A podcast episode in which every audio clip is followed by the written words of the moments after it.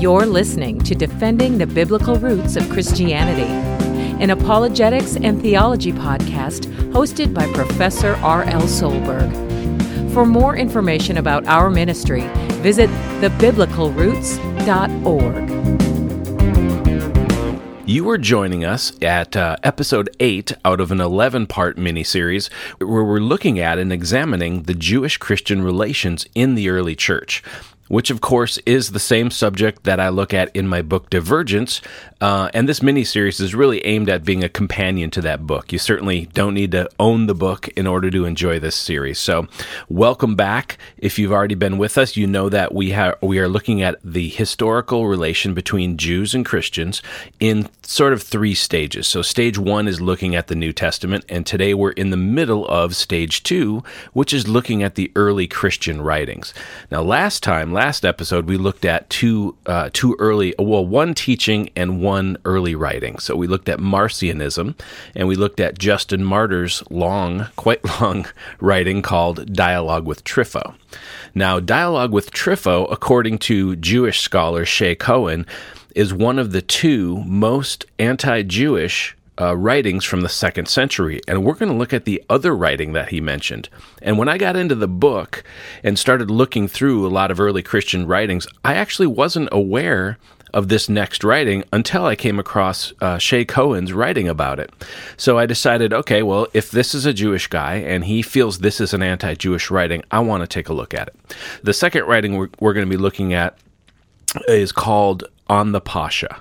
And the word Pascha is, it means the Passover, the Easter. So it's called On the Pascha, and it's again, it's a second second century writing by a, a guy named Melito. And then the other thing we're going to look at during this episode is a third century writing from Cyprian, another you know well-known church father, and he wrote something called Three Books of Testimonies Against Jews. So we're going to look at both of those today and try to move the ball forward a little bit as we investigate these early Christian Jewish relations. So we'll start with On the Pascha. So this is something that was written around the same time as Justin's dialogue, which we looked at in the last episode, and it was written by a man named Melito of Sarde. But of course, this is a, a lesser known work and it's an entirely different sort of literature from Justin's work. This writing is actually believed to be a sermon intended for a Christian audience during the Paschal or the Passover slash Easter season. And by the way, if you're interested in reading this entire sermon by Melito, I've got the whole thing printed out in the appendix of my book Divergence, and you can find out, find out more about that at divergencebook.com. So Melito was what we call a quartodeciman, and this gets us into this whole historical era where we had a divergence among the early Christian church about when Easter should be celebrated. So quartodecimans, and that, that word comes from the Latin quartus decimus, which means the 14th. So this group of Christians believed that, that we should be celebrating the resurrection on the Jewish date of the 14th of Nisan. So Nisan is the Jewish month, and this was the date, the annual date for the Jewish Passover. So like modern day Christmas, uh, Easter could fall on any day of the week. Now, other Christians be, thought that it would be more appropriate to celebrate Easter on the Sunday, uh, the first day of the week, which is the day of the week that, of course, Jesus' tomb was found empty. And so they began celebrating Easter every Sunday after the paschal moon. And so there became this uh, divergence among the Christian world, which we'll see play out as we continue our look. And it c- kind of comes to a head at the Council of Nicaea, which is stage three of our investigation. But for purposes of today, Melito was a quartodeciman. He celebrated the resurrection on the Jewish date of Passover, uh, which is why he calls it on the Pascha, on the Passover. So this particular writing shows Melito recounting the Easter story by picking up on the idea that was introduced by, well, by Paul in 1 Corinthians 5 and by John in John 1, that, uh, that Jesus was the unblemished Passover lamb whose sacrifice brought forgiveness and salvation to his people. So this, this work is really an examination of the mystery of the Passover Passover, and it was written around the year 170. So this this would be about what 140 years or so after Christ.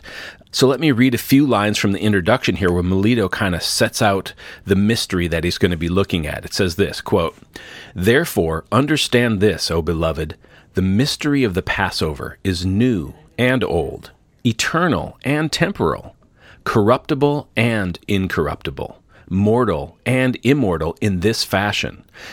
It is old insofar as it concerns the law, but new insofar as it concerns the gospel."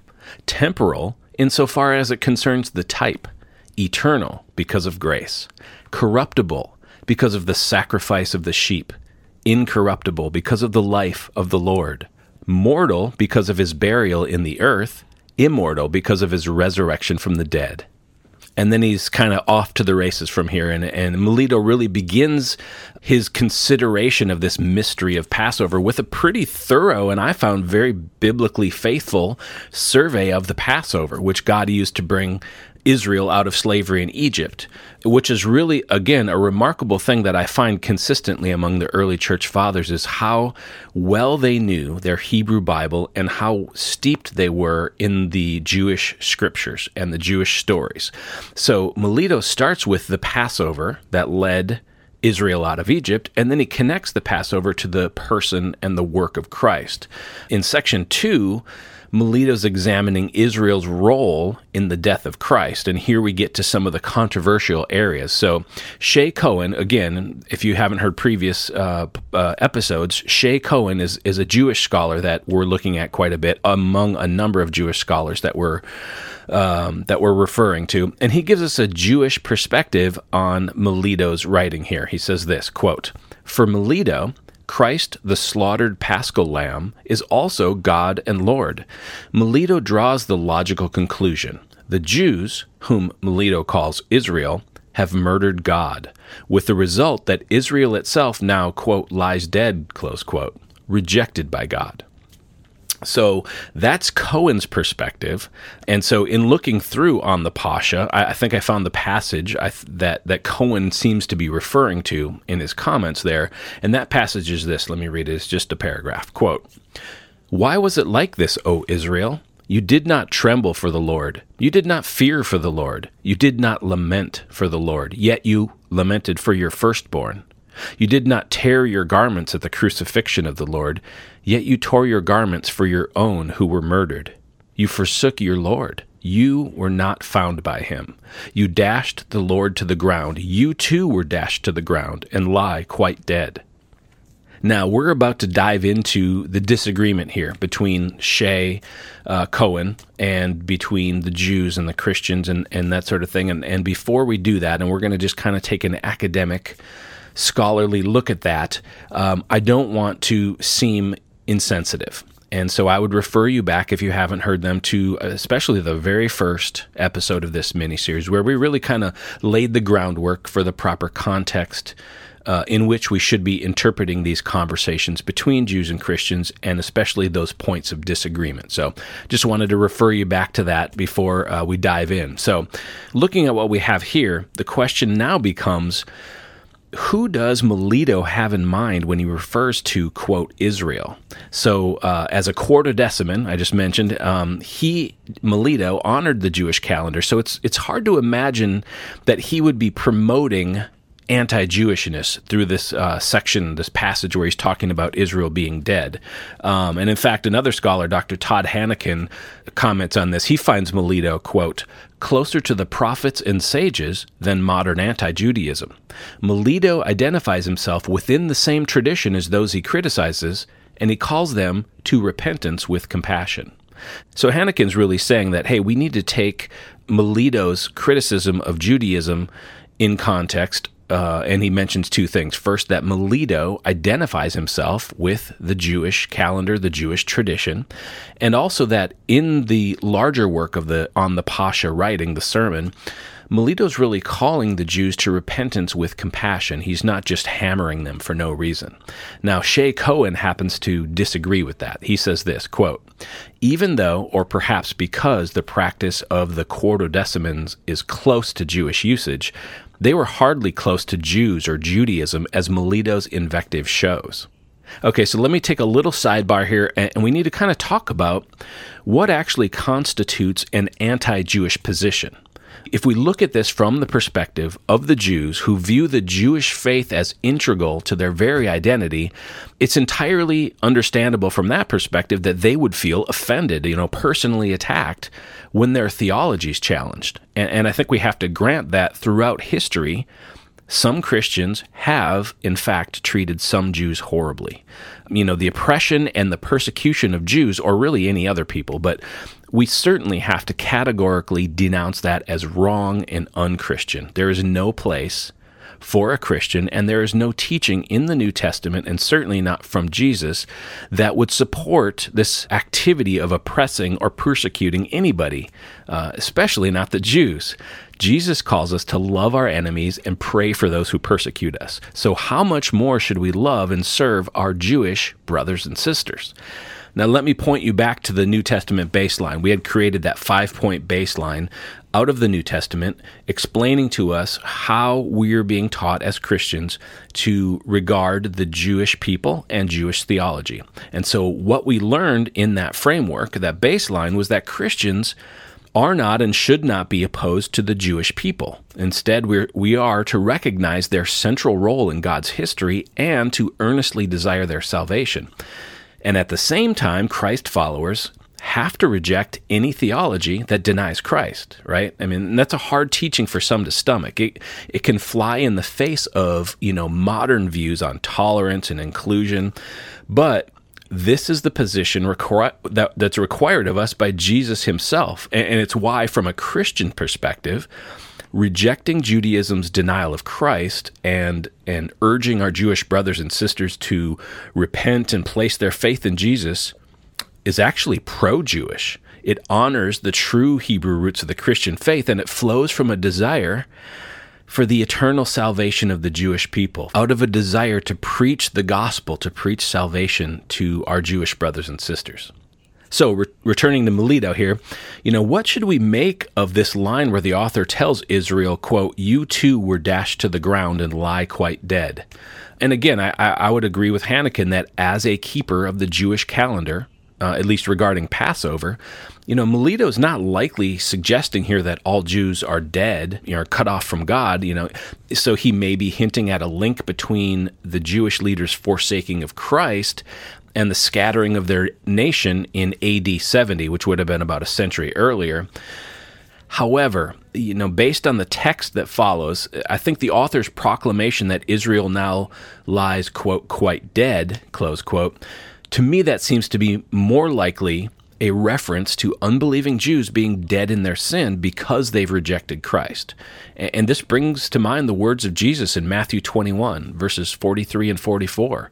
Therefore, I tell you, the kingdom of God will be taken away from you and given to a people producing its fruits. And the one who falls on this stone, and here Jesus is referring himself referring to himself as the cornerstone, the stumbling stone, and the one who falls on this stone will be broken to pieces, and when it falls on anyone, it will crush him. Seems more likely to be a reference to unbelieving Jews being dead in their sin because they have rejected Christ.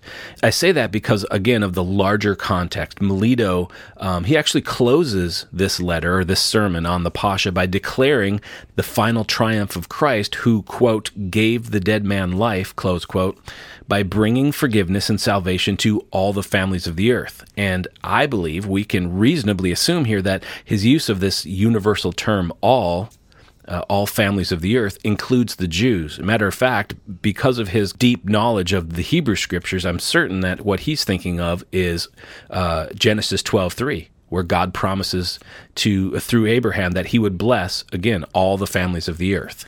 So let me share another little passage here. So Melito writes that Jesus, quote, rose up from the dead and cried aloud with this voice, "Who is he who contends with me? Let him stand in opposition to me." I set the condemned man free. I gave the dead man life. I raised up the one who had been entombed. And then skipping down a little bit, therefore come all families of men, you who have been befouled with sins, and receive forgiveness for your sins. I am your forgiveness. I am the Passover of your salvation. I am the Lamb which was sacrificed for you. I am your ransom. I am your light. I am your Savior. I am your resurrection. I am your King. I am leading you up to the heights of heaven, and I will show you the eternal Father. I will raise you up by my right hand you could just imagine those words in the mouth of a, of a brilliant orator, which of course I am not, but just really being an inspirational close to a very powerful Easter sermon.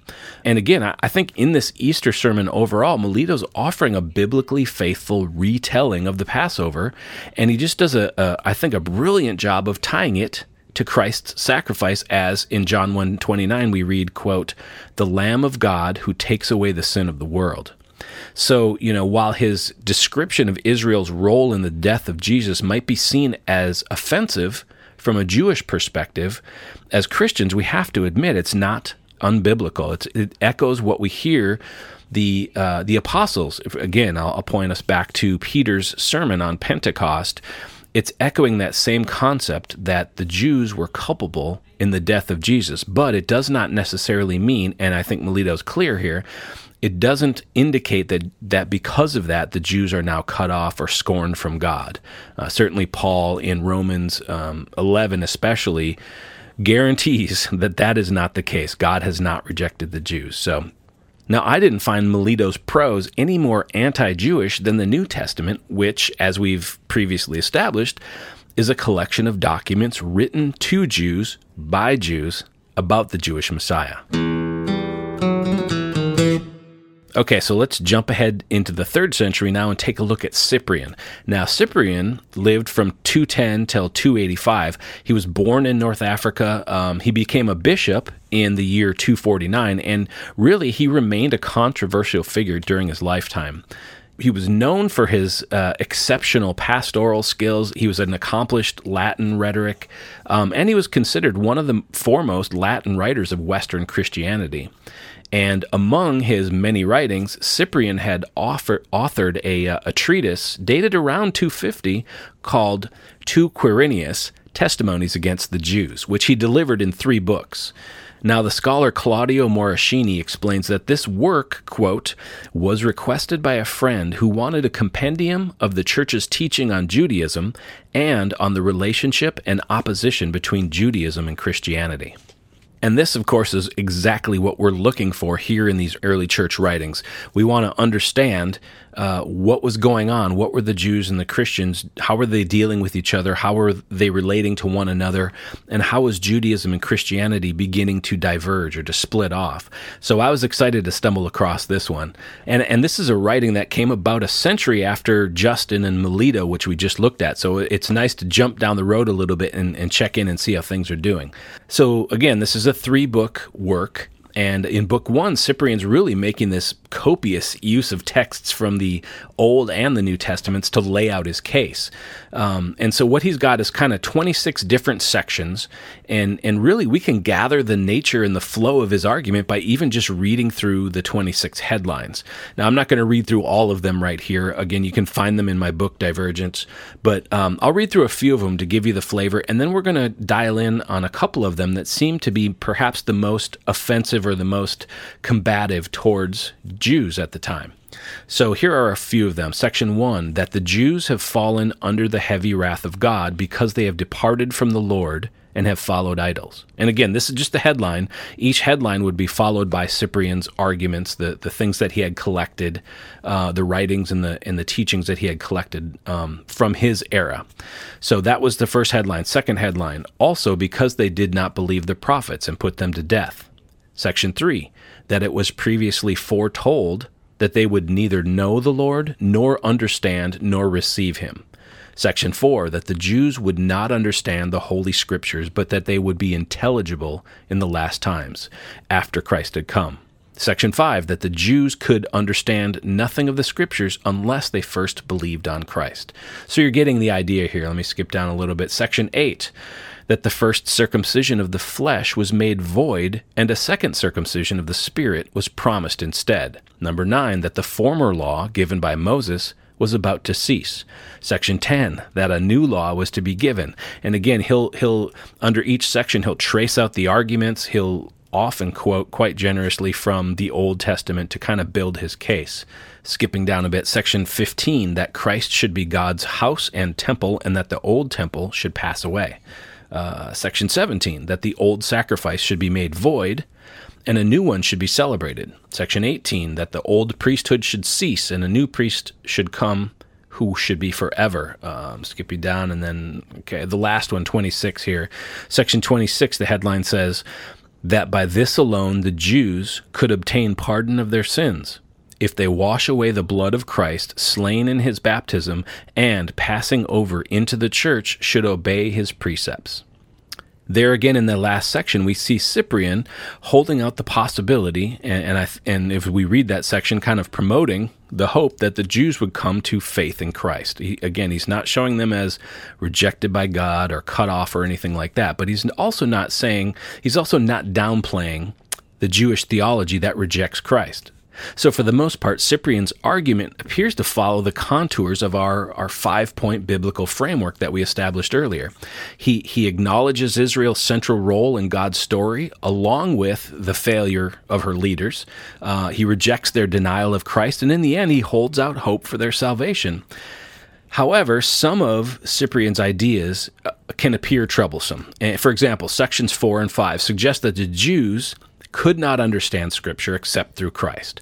And this premise, I think, feels anti Jewish at first glance, certainly, eh, but it turns out to be well supported in Scripture. Among other passages in this section, Cyprian cites the Apostle Paul's teaching to the church at Corinth concerning the Israelites. He says this 2 Corinthians 3 14 through 16.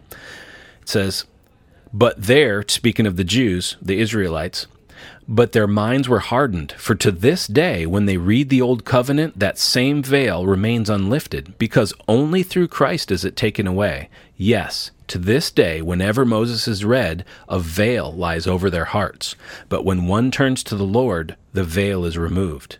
And that clearly seems to be the biblical source for the argument that Cyprian's making in those two sections.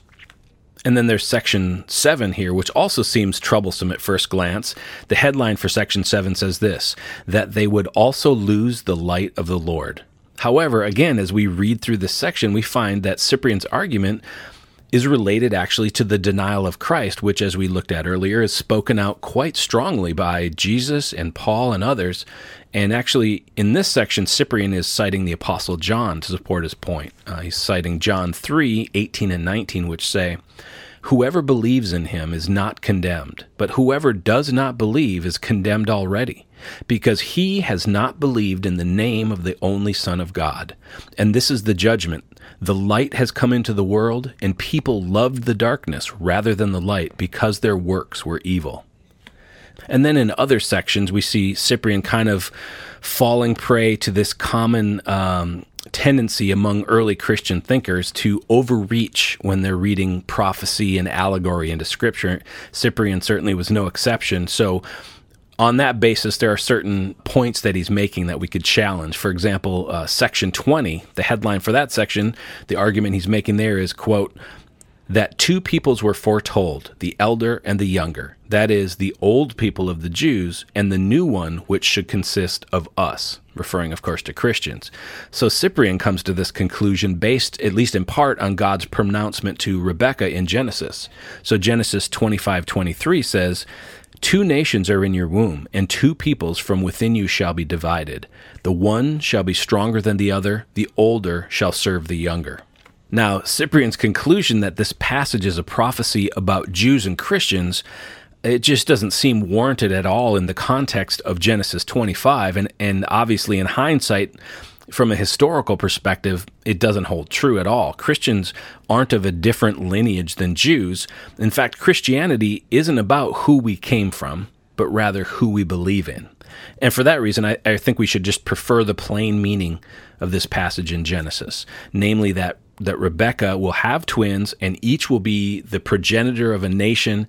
And, and more than that, that the Jewish family line of Abraham will continue through Jacob, the younger brother, rather than Esau. So I think what we're seeing here is God's sovereignty and God's predestination for Israel and, of course, sub- subsequently for Christians. And we see something similar in section 25, which is headlined, That rather the Gentiles than the Jews should attain to the kingdom of heaven. Now, in support of this point, Cyprian simply gives us a passage from Matthew, Matthew 8, 11 through 12, and it says this. I tell you, many will come from east and west and recline at table with Abraham, Isaac, and Jacob in the kingdom of heaven, while the sons of the kingdom will be thrown into the outer darkness. In that place there will be weeping and gnashing of teeth. So again, as we kind of dive into this, Cyprian seems to be interpreting Christ's words in this passage here in a in a decidedly anti-Jewish manner. He seems to be suggesting that Jews cannot be believers in Christ and therefore cannot be saved. However, we need to keep reading because in section 26 we get some clarity. Section 26, I read that earlier. That's the last of these sections in book 1 and and the headline for that is that by this alone the Jews can receive pardon for their sins if they wash away the blood of Christ slain in his baptism and passing over into his church, obey his precepts. So, in other words, salvation is available to the Jewish people through faith. Faith in Christ. And consequently, if we take this all in context, section 25 is perhaps better interpreted, or a better headline might be Believers in Christ will attain to the kingdom of heaven, but not religious Jews who reject Christ and we can't argue um, if we accept that sort of a connotation that that Cyprian's final two points in Book One really do have a biblical basis. They actually echo the words of Peter and John before the council in Jerusalem in Acts four twelve. It says this. And there is salvation in no one else, for there is no other name under heaven given among men by which we must be saved. And of course, they also echo the words of Jesus to his disciple Thomas in John 14, 6 No one comes to the Father except through me. So, while from the Jewish perspective it can be offensive, or actually from any non Christian perspective, it can be offensive for someone to, to boldly state the only way to salvation is Christ. And yet, that is the truth of our faith. That's what our Lord taught us. Now, book two of this testimony against the Jews, it doesn't actually discuss the Jews in very much depth. It's, it's essentially just a, a detailed um, and I think remarkably accurate Christology that, again, it's supported by abundant amounts of scripture. It reveals Jesus as, as divine and as the promised Jewish Messiah, and the book further proclaims Christ as what we just looked at as the only way to salvation. And it teaches that he will one day come as a judge and a king to reign forever. Um, so, not much to deal with there, other than there are two sections here in Book Two that contain possible points of offense concerning the concerning the Jews. So, section 14 is headlined that he was the righteous one whom the Jews should put to death. And so here Cyprian's quoting from several places. He's quoting from Isaiah 57, uh, Exodus 23, Matthew 27, and he, he's actually also quoting from the apocryphal book of Wisdom of Solomon, chapter 2. And what he's arguing is that the Messiah's death at the hands of the Jews was foretold. Now, personally, I found Cyprian's cited passages a, a bit debatable uh, in support of his point, but his point itself, I believe, is valid and, and biblical. Um, the assertion that Jesus was re- rejected by his own people certainly is validated, and, and, what I would point to, I think, as better scriptural support would be Mark 6, 1 through 6, or Luke 4, 28 through 30, um, or John 5, 43 and the culpability of the Jews in the death of Christ, which we've looked at, is addressed in Matthew 27 25, in Luke 23 18, and Acts 2 14 through 36. So in this case, I think Cyprian's claims weren't in error or unbiblical. I just think they were maybe poorly supported. Now, Book 2, Section 20, which is essentially a reiteration of Section 14, has this headline that the Jews should fasten him to the cross. Now, here in this section, Cyprian's not alleging that the Jews physically fastened Christ to the cross, but rather that it was foretold that they would be guilty of his death. And again, he, he builds a very biblical case. He's quoting from Isaiah, Jeremiah, Deuteronomy, Psalms, Numbers, Habakkuk, Zechariah, um, and he really is outlining what he sees as a, a prophetic foretelling of the cross in the Hebrew Bible. And then he closes this section by quoting Jesus from John 3 14 and 15 And as Moses lifted up the serpent in the wilderness, so must the Son of Man be lifted up, that whoever believes in him may have eternal life. So again, he's really building this very biblically supported case for the Christian faith. And then, ironically, in book three of Testimonies Against the Jews, Cyprian doesn't even discuss the Jews. He actually describes the contents of this third book as, quote, a succinct course of sacred reading for the religious teaching of our school, certain precepts of the Lord and divine teachings which may be easy and useful to the readers, in that a few things digested into a short space are both quickly read through and are frequently repeated. So this third book really it contains 120 short passages of either scripture or of teachings.